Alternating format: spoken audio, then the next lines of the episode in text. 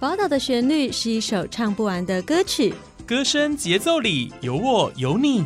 宝岛美乐地，生活好 easy，乐活最 happy。正声广播公司台中台制作，欢迎收听《宝岛美乐地》。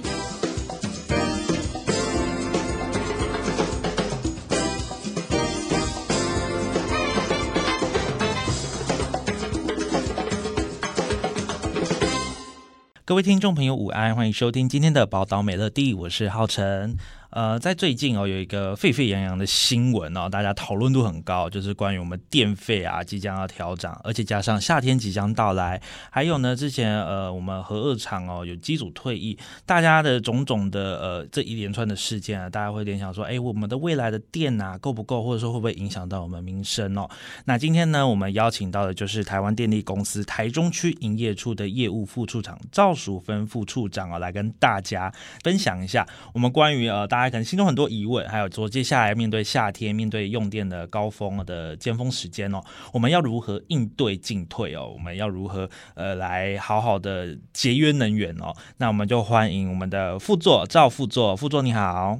呃，浩辰好，还有各位正声广播的各位听众朋友，大家好，好，非常欢迎副座今天来到节目当中哦。副座算是第二次来我们电台哦，上次播出的反应非常的热烈哦。关于副座也分享了诶一些节电的小撇步，但是我们夏天即将到来，我们应该要再跟人家 update 一下哈。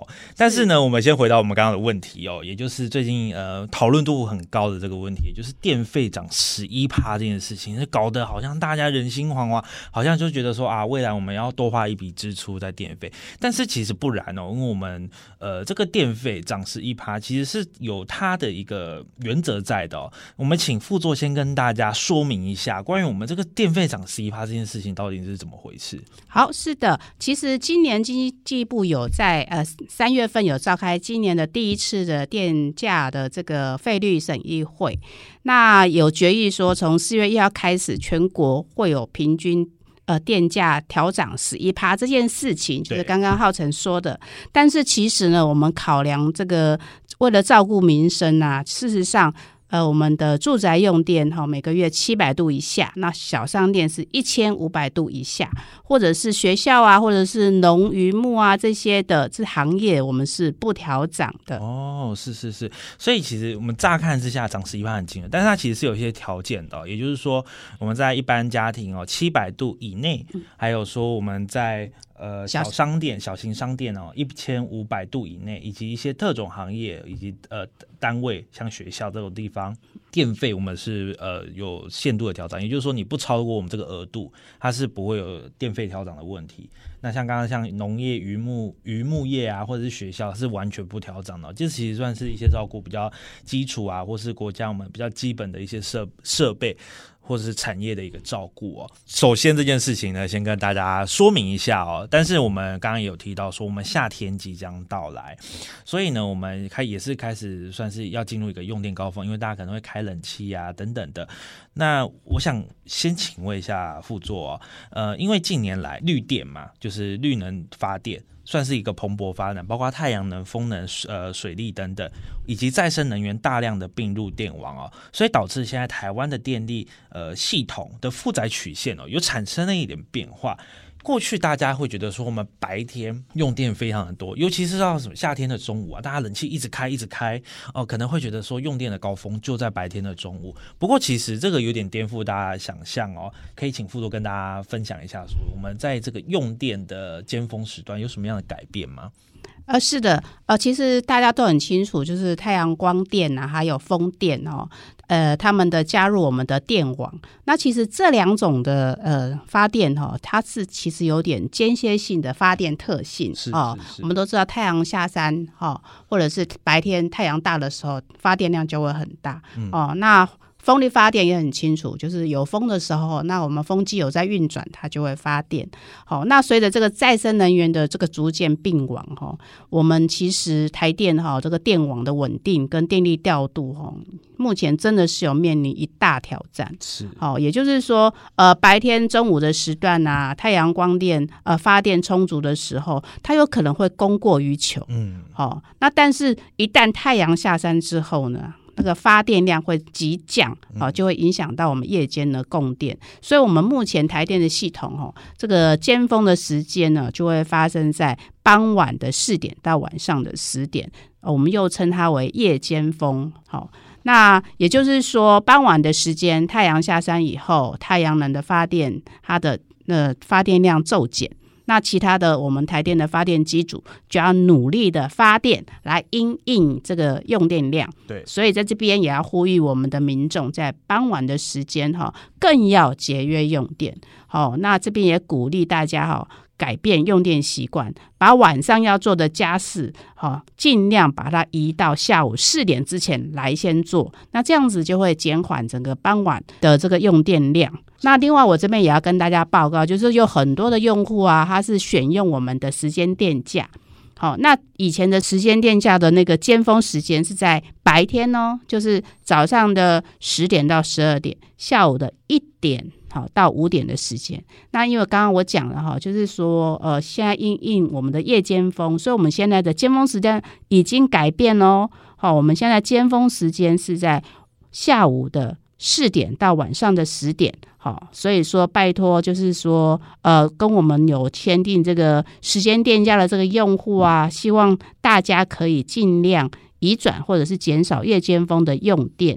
好。那这样子可以有利我们整个系统的平衡，也可以让大家节省电费哦。嗯，谢谢副座刚刚的分享。好，呃，简单来说呢，就是因为我们有一些绿能的加入，所以导致我们白天的发电量非常的足够。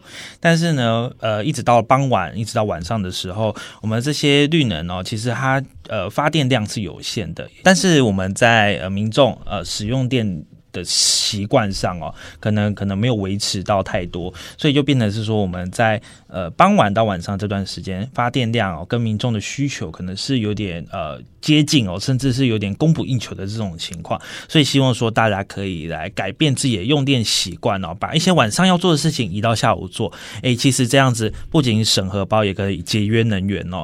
那呃，除了我们刚刚提到说我们要转移一下民众的用电习惯之外呢，副座还有没有一些建议哦？就是让大家用电习惯有一些改变哦。其实节电哈，就是要呃民众自己从自己出发了哈。是是是。其实我们台电希望每个人的小改变可以带动这个社会的这个节电风气。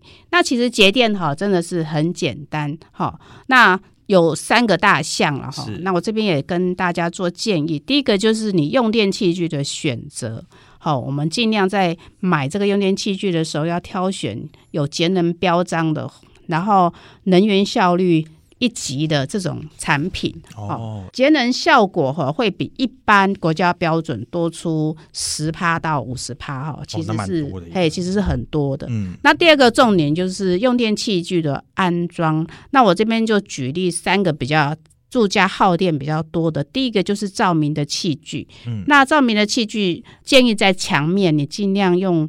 呃，采用反射率比较高的，比如说乳白色的油漆呀、啊，让整个房间本来就看起来会比较明亮。好，那这些浅色系的会比较建议。过来就是厕所，因为比较不常进去的，是建议用那个采用这个自动感应的开关。那第二个就是我们冷气在安装的时候，一定要安装在这个通风良好，嗯，最好是避免日光可以直射，然后离地面大概至少七十五公分以上。那你的窗户如果能够装上窗帘啊，这些隔绝这个太阳的辐射，效率会更好。那第三个家里常用的电器就是电冰箱。那冰箱我们在安装的时候，背面啊或者两侧大概是离墙面哦，大概要十公分以上，它的顶部要留三十公分，这样子它的那个散热会比较好。那还有那个用电器具它的使用，这边也有一些建议，就是呃，比如说我们的照明，好，我们要养成随手关灯的习惯呐。是是。哦，那冷气的温度设定，好，二十六度到二十八度最为适宜。那你如果觉得说啊还有点闷。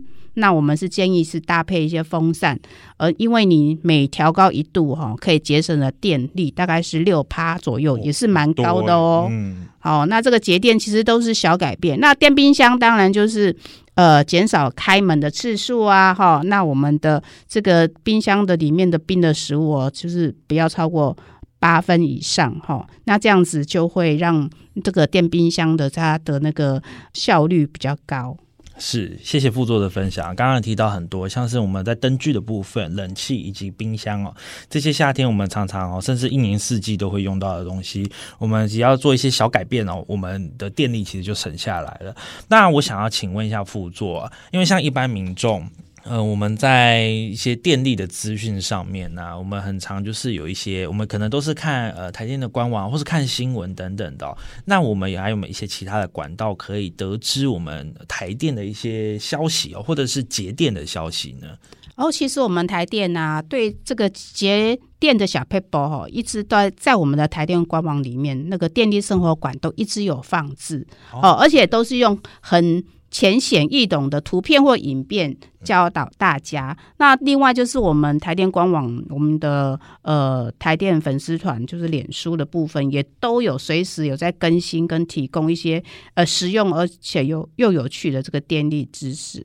那当然有些人他还是喜欢拿到纸本的看的，觉得比较清楚，尤其是我们比较呃这些长辈啊。那这些哈也可以到我们台电的服务据点，我们这些据点都有放一些节电的文宣，好也。欢迎民众到我们的服务据点来免费索取。好，谢谢副座。除了我们官网之外呢，我们还有脸书粉丝专业。